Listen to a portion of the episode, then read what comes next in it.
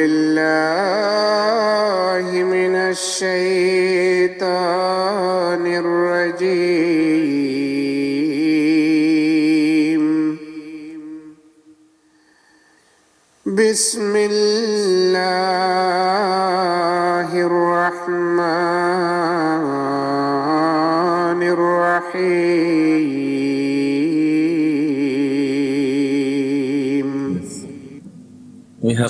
questions.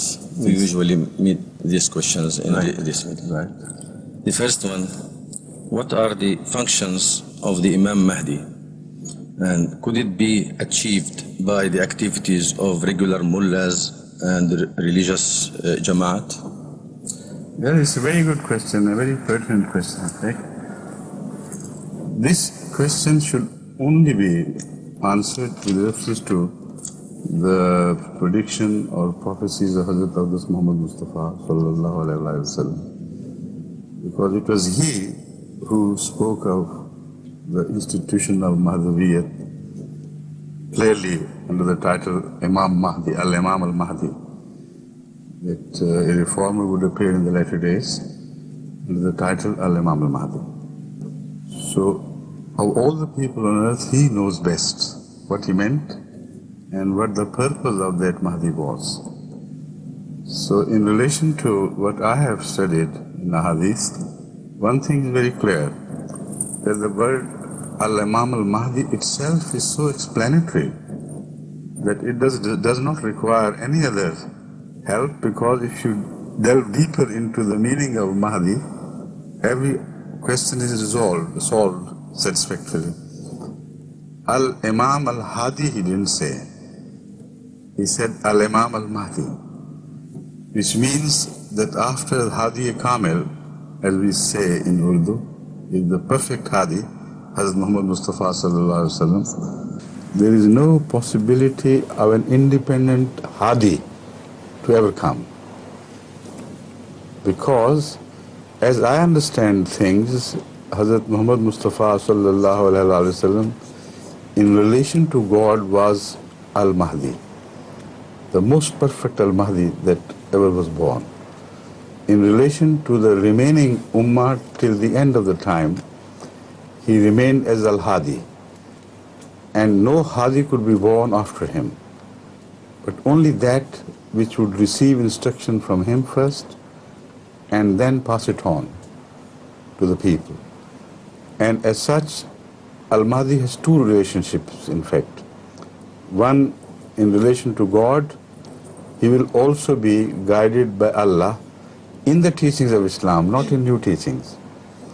So, whatever instruction he receives from Allah will be the instruction which Hazrat Muhammad Mustafa sallallahu alaihi wasallam was raised to provide to mankind.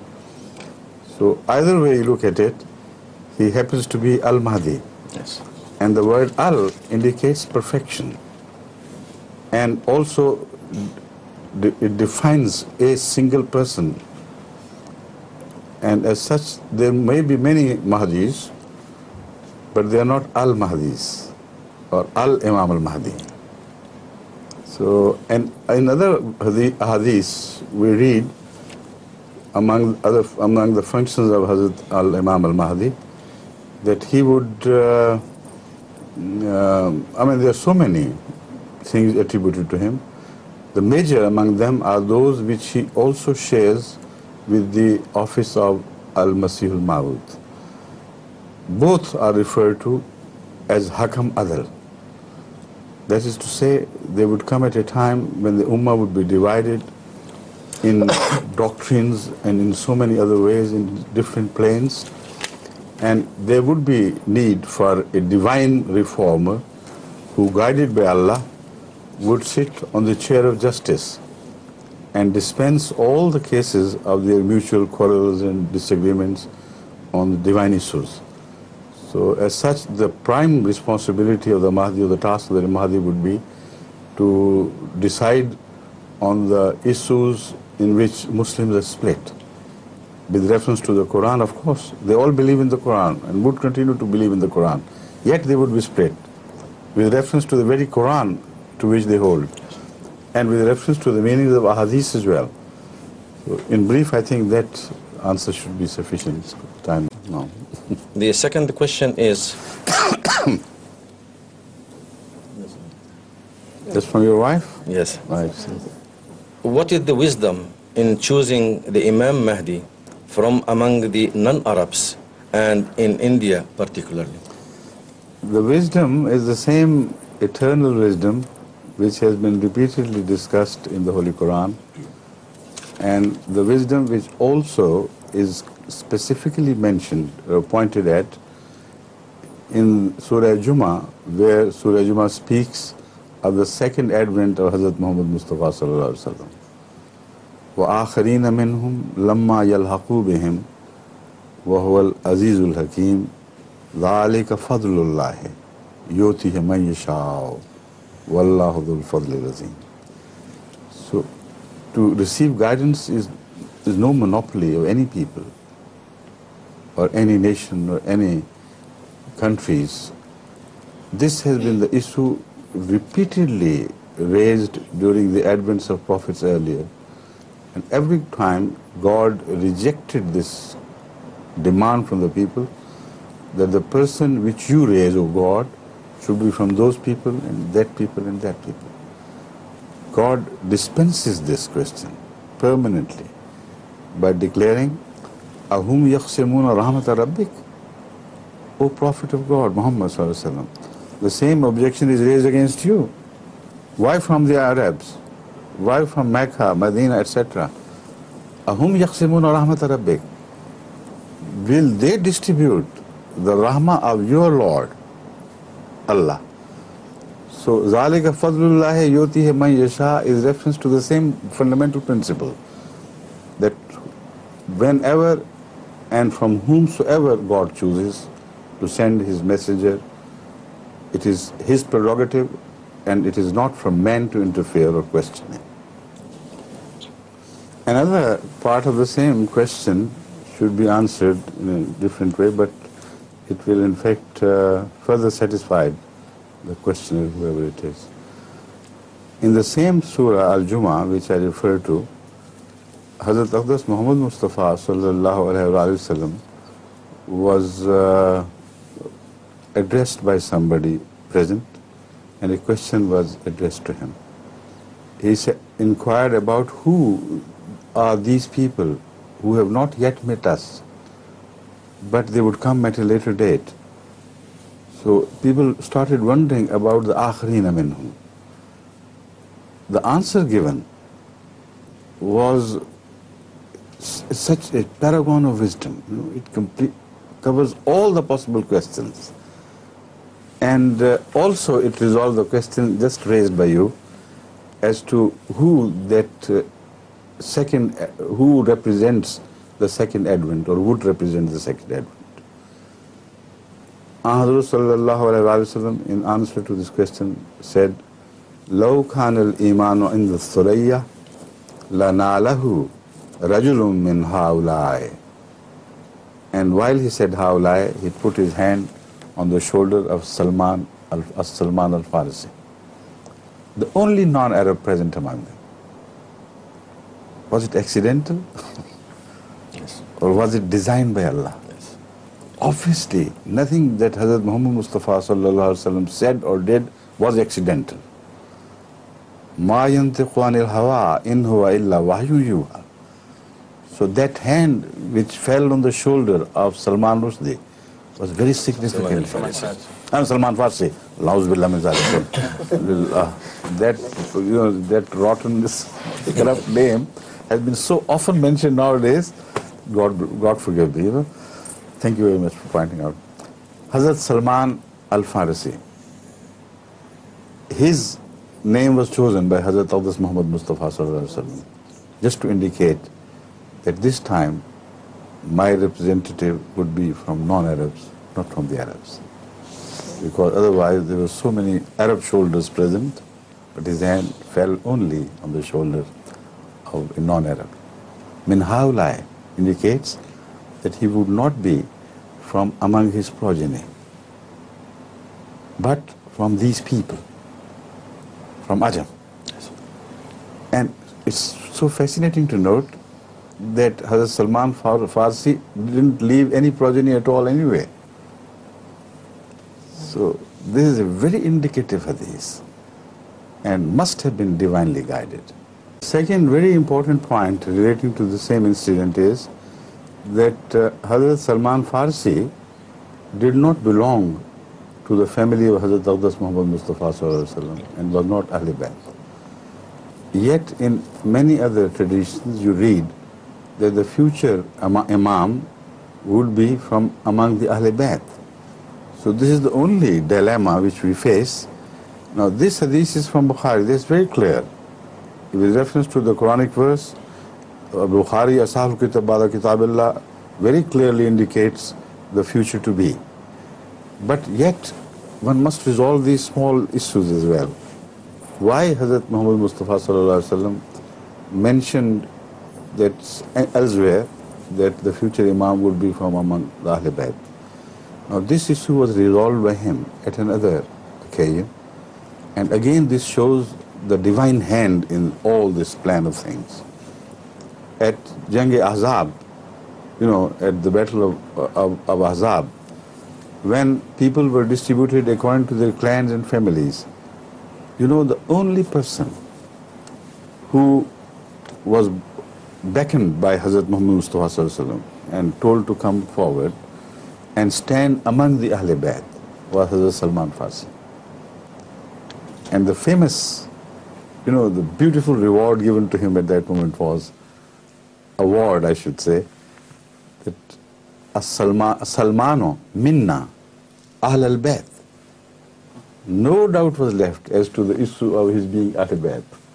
So that means also that the future Imam would be from among the spiritual Ahl al Bayt, not the blood Ahl al Bayt. So all these issues are resolved. What a perfect prophet he was.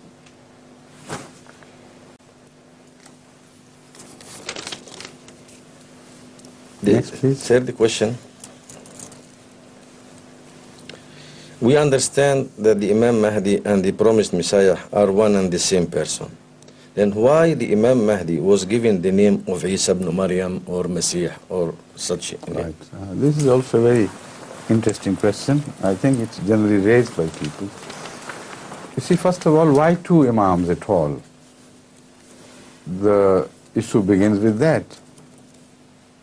God has been sending one Imam at a time, and whenever He said another Imam, sent another Imam, he was made subordinate to one Imam. Like Moses and Harun, Hazrat Musa والسلام, was the first prophet and remained the first in title. And Hazrat, Ya- Hazrat uh, Harun was sub- subordinate to him. So there cannot be two heads at one time. This is the first issue. Why two heads? The issue is are they two different persons or the same person given two titles? Even if they were to be two different persons, the Imam among them would be one and the only one. And Al Imam al Mahdi indicates that he who will be born among the Ummah of Hazrat Muhammad Mustafa he will be the divinely appointed leader, and whoever else, if at all anyone, anyone else is to come, will have to submit to him and subordinate to him. That also resolves the issue of prophethood. How can be a non-prophet be subordinate to a prophet, be a subordinate to a non-prophet? So that shows positively the status of Al-Imam al-Mahdi as well. On this, all the Muslims agreed whether they believe in one person to come with two titles or two persons to come with two titles. They are agreed on this issue that Hazrat Isa alayhi salam, they believe, uh, would come again. He would remain a prophet of God. So, being a prophet of God, he would be subordinated to Hazrat Al Imam al Mahdi. That means that the status of Al Imam al Mahdi is not less than Jesus to be, if he is ever to come again. But we, Ahmadis, believe this is not the import of these, these, these prophecies. In fact, two different people are referred with two one single person is referred to under two titles with some significance underlying in it. The significance is that the role of the future reformer who was to appear in Islam was twofold. One, to revive Islam like Mujaddideen had been doing it before, but with a much greater stress on reunification of all the Muslims and deciding, resolving their conflicts and splits and schisms once and for all. So he was to revive the faith of Islam in, from, from the point of view of doctrine as well as from the point of view of their being made righteous once again. So as such, he was to be entitled Al-Imam Al-Imam Al-Mahdi, an Imam who is Imam in his title but is subordinate to Hazrat Muhammad Mustafa Sallallahu Alaihi Wasallam. The second role of that future uh, Imam was that he would have a jihad against Christianity, a, Christ, a religion which had distorted the image of Jesus Christ and had turned him into God. So it is a beautiful rebuttal from Allah that you who claim that Jesus Christ was a son of God, higher in status than every other prophet, I have so decided that he, the title Jesus Christ would be given to Al Imam Al Mahdi, a, a, a follower of Hazrat Muhammad Mustafa Sallallahu to be born in his ummah, thereby declaring that this is the true status of Jesus Christ. Not beyond the prophets, but below Hazrat Muhammad Mustafa Sallallahu and subordinate to him. So both issues, in fact, ultimately join uh, the same line of argument which I am presenting. Either way, he was to be subordinate to Islam, either being a separate, separate person, or in the title of Messiah, also he was to be subordinated to the title of Al-Masih al-Ma'ud. That is why the hadith mentioned that Al-Imam Mahdi appears before and Messiah comes later. Now, as to the issue of there being just one person, I refer to a hadith of Ibn Majah which resolves this issue once and for all. Now, this hadith was recorded in Ibn Majah, one of the Sahih Sita, long before Ahmadiyyat came to be born. And it says, Lal Masihu illa Isa. Lal Mahdi, Lal Mahdi illa Isa. وما المهدي Huh? وما المهدي No, well, Lal Mahdi, I think it's the word Lal Mahdi. Lal Mahdi illa Isa. There is no Mahdi other than Isa. So that means one and the same person. So this is exactly what we believe. It is in the affirmative style. It's- that's right. لا المهدي Lal Mahdi إلا illa Isa. There are no two persons. One and the same person. Call him Isa or Mahdi, but they're not two persons. They're one and the same person. So Hadith has also directed us, I mean, I mean, has, has led us to the same conclusion that they are just merely two titles for some reasons as I have explained. Excuse me. Yes, sir. No mujaddid other than Al-Imam Al-Mahdi has been entitled Al-Imam by Hazrat Muhammad Mustafa Sallallahu Alaihi Wasallam. Never in any hadith of Tajdeed you will read the title. So this brings him uh, over and above and higher than the status of all the previous mujaddideen. They are mujaddideen made by God indeed, but not entitled as Al-Imam. Yeah, this point has been further further supported by Hazrat Aqdas Muhammad Mustafa Wasallam by adding a task to the task of Hazrat Masih Ibn Maryam. That is when he reappears in the world under the title Masih Ibn. Al-Mahdi has never been referred to as Yaksiru Saliba, while Al-Masih is always referred to as, as Yaksiru Saliba, which means his main task would be to destroy the false religion attributed to him. And this he would do under full subservience to Hazrat Muhammad Mustafa Sallallahu Alaihi Wasallam.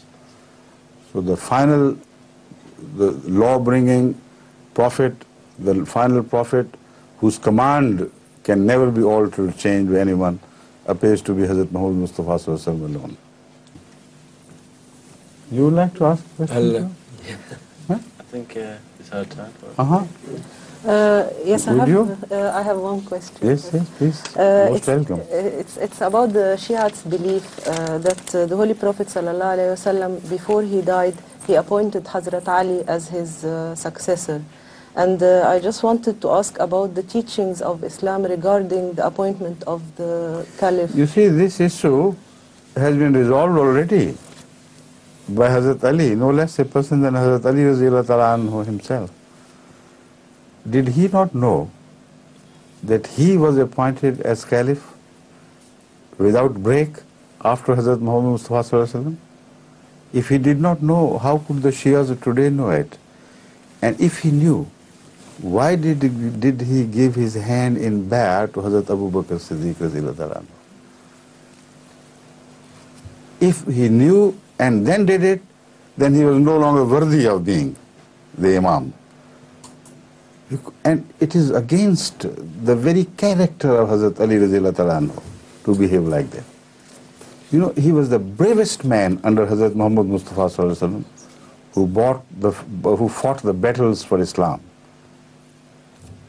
It is said, reported very rightly so, that the most danger point, the greatest point of danger in the in any battle during the time of Hazrat Muhammad was where Hazrat Muhammad Mustafa himself was.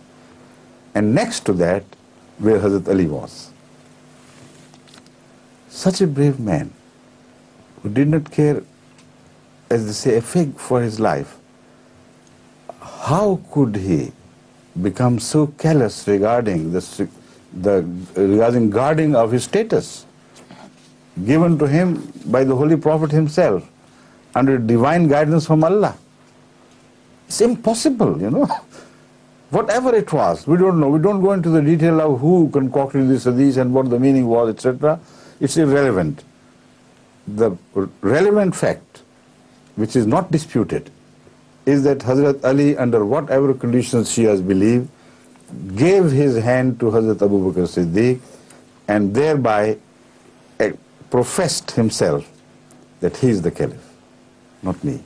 You see, the situation which develops from this is much worse than people can uh, visualize from what I have said. If there is another part to the story, if Hazrat Ali anhu was destined to be the caliph immediately after Hazrat Muhammad Mustafa and as such he was willed to be the prophet, the, the caliph, then what would be the position of Hazrat Abu Bakr?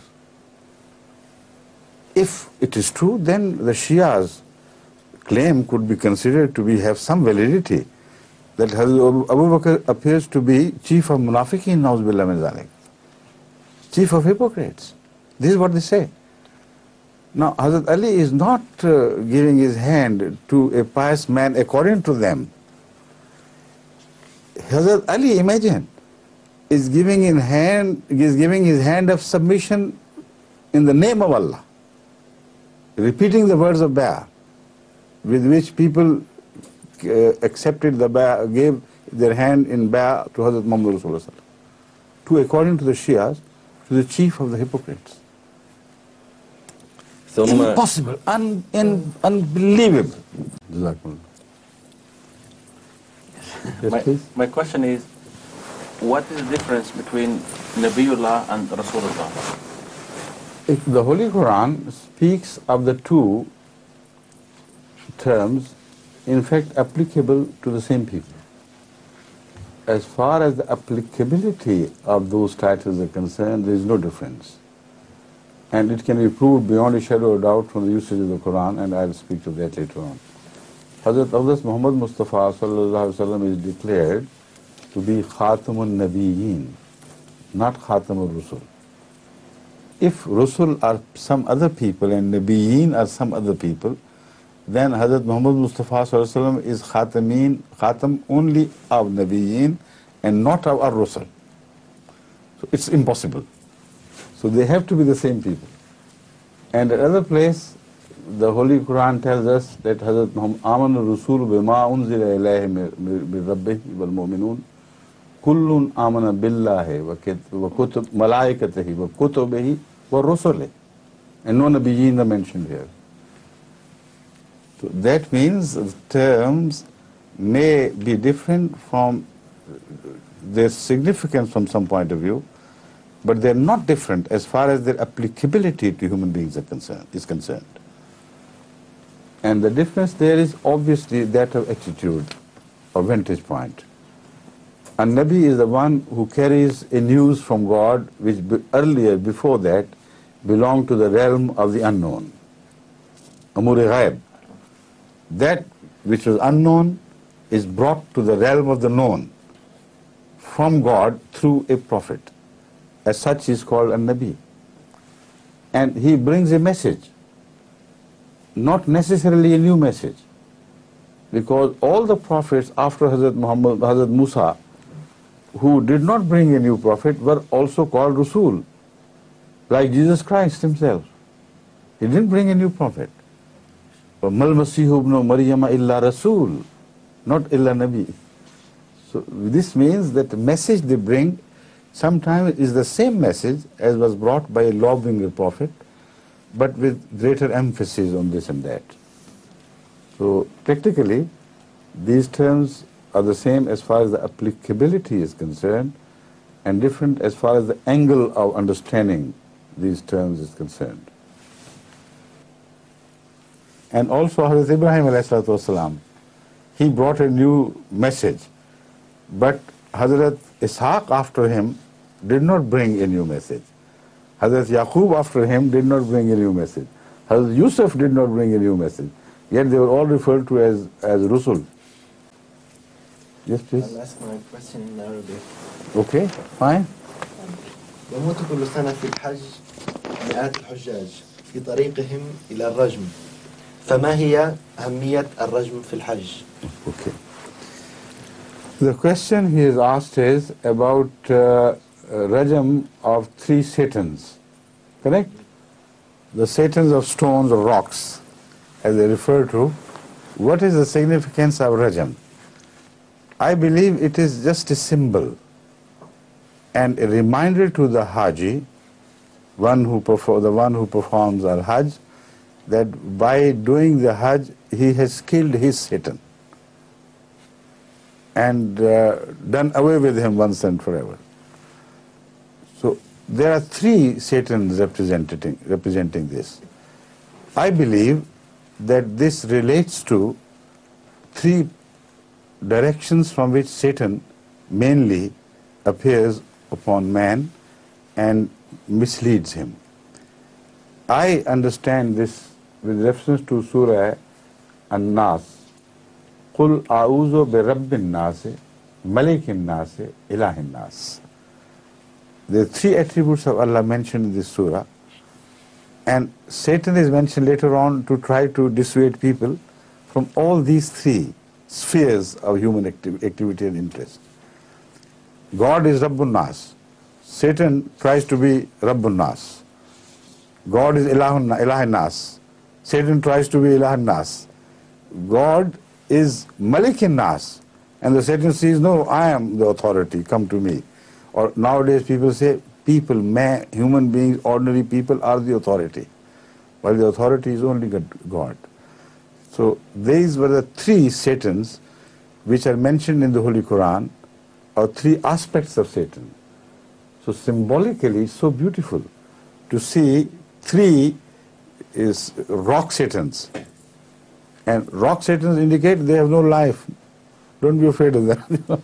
They're just dead, meaningless. You can throw stones on pelt stones on them, carelessly, without any fear.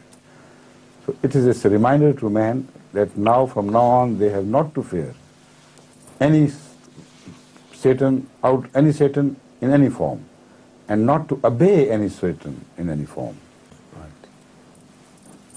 Now return. Uh, uh, هو- but uh, he mentioned that many people uh, are killed during well, this. many people are killed not only during Ma- Mar, but they are killed during other functions of the Hajj as well, their death is caused by mismanagement, not by the function they perform. The function itself is not dangerous. It's only a question of better management, and management is being improved. So, despite our differences uh, on some doctrines with Saudians, I fully give, give them full marks for their best attempts to continue to improve the management of Hajj, and with the grace of Allah, they are doing it. But accidents do take place, and uh, the, the management is not to be blamed because they always intend, with the, with the best powers available to them, to improve the quality of management of Hajj. So, inshallah, with the process process of time, it will become better and better, and you will won't hear of other people dying during the process of Rami Ajmal. آه، آه، هل هناك أسئلة أخرى؟ هل عندك Yes, سؤال؟ My question is, I understood that uh, a, a Nabiullah could be also Rasulullah as well. Is this also the same sunnah of God in the case of Hadrat Imam Mahdi alayhi salam, that God did give him, uh, Hadrat Muhammad wasallam, through God's revelation, give him these two titles? You see, the first issue of his status is the all-important issue. It should be decided. Once the status is decided, then he cannot be a different type of Nabi from all the rest, where he is only Nabi and not Rasul, or only Rasul and not Nabi, because the Holy Quran is very clear on this. It's impossible to conceive any Nabi who is not Rasul, or any Rasul who is not Nabi. So, having said that, I tell tell you that the issue of Khatamiyat is not involved in this. This is absolutely wrong. People allege falsely that we have concocted a new concept of Khatamiyat. This is not so. Because the issue is whether, the only issue is whether the old Messiah, whom we prove from the Holy Quran to be dead, is referred to by the Holy Prophet to come again? Or is he referred only metaphorically and it is his title which is uh, kept in view? Now the issue can be easily resolved.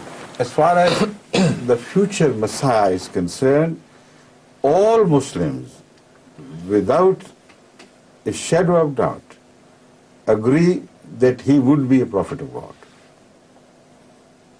they cannot have any other view on this because Hadith al-Muslim refers to the same prophet, Nabiullah, Nabiullah, Nabiullah, Nabiullah four times.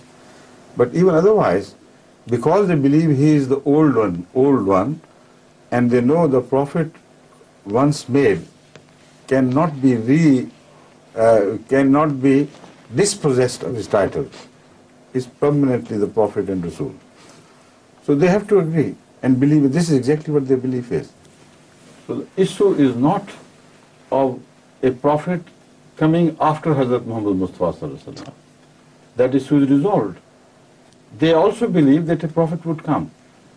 Now, when you ask them, how can an old prophet come through the seal of the prophet of Allah, breaking that seal?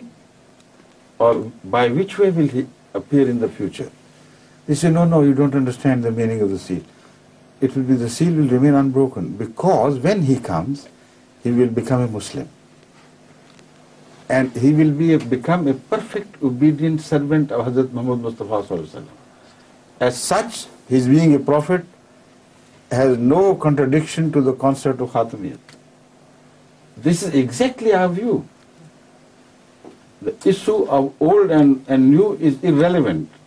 The central point to the issue is whether a prophet could come who would hold his prophethood separate and, uh, and distinct from the, prof- the ummah of Hazrat Muhammad Mustafa Sallallahu and uh, he will remain an independent prophet as he was once an independent prophet. If he were to claim an to, if he were to claim to be an independent prophet, then he would certainly be a liar. This is the issue, and this is exactly our view.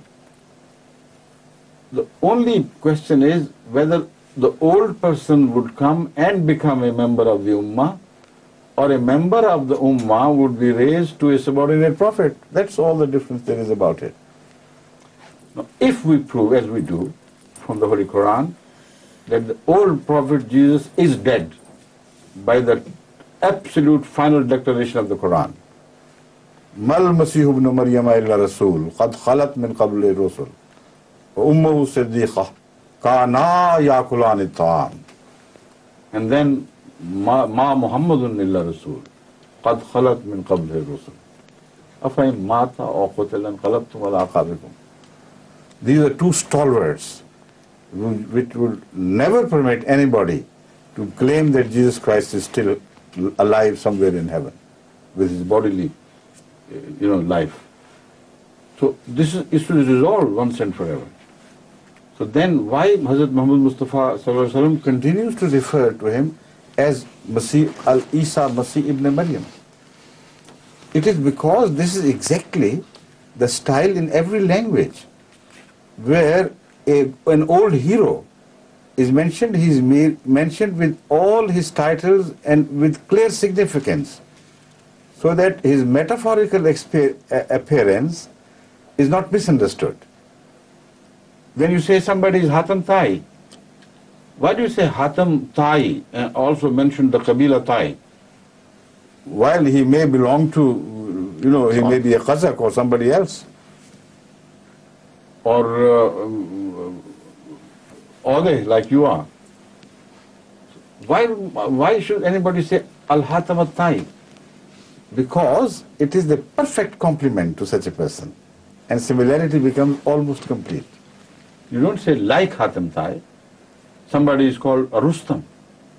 Well, Rustam is the personal name of a great warrior at the time of uh, the battles with Islam in, during the period of Hazrat Umar. So this is a metaphorical issue. Hazrat Muhammad Mustafa pointed out that a prophet would be born from among the Ummah who will hold the title of Masih ibn Maryam like Isa ibn Maryam before, but his similarity would be so close to him that as if his name can be given to him as a title. This is the message. And this is further proved by the fact that there is another hadith which people generally do not relate to this issue, but it is very relevant. Hazrat also prophesied that an unfortunate time would come in the Ummah when this Ummah, so-called my Ummah, would be so similar to the Jews as if one shoe of the pair is similar to the other of the same pair. Yes, unbelievable. Now, which Jews? Not of the time of Moses, who believed in him, but the Jews of the time of Jesus Christ. So if this is the name of the disease, then the recipe for cure should be exactly the same. And that is the meaning of Masih ibn Maryam, or Isa Masih ibn Maryam. As far as Al-Imam al-Mahdi is concerned, that title is also very clear. Al-Imam indicates that whoever he is, he will be appointed by God and not elected by the people of the time. And once a person is appointed by God as Imam, no one has the right to reject him. On this, all Muslims are agreed. How else can you define prophethood?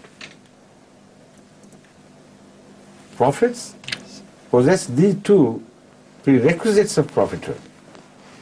A prophet has to be appointed by God. And once he is appointed, nobody can reject him.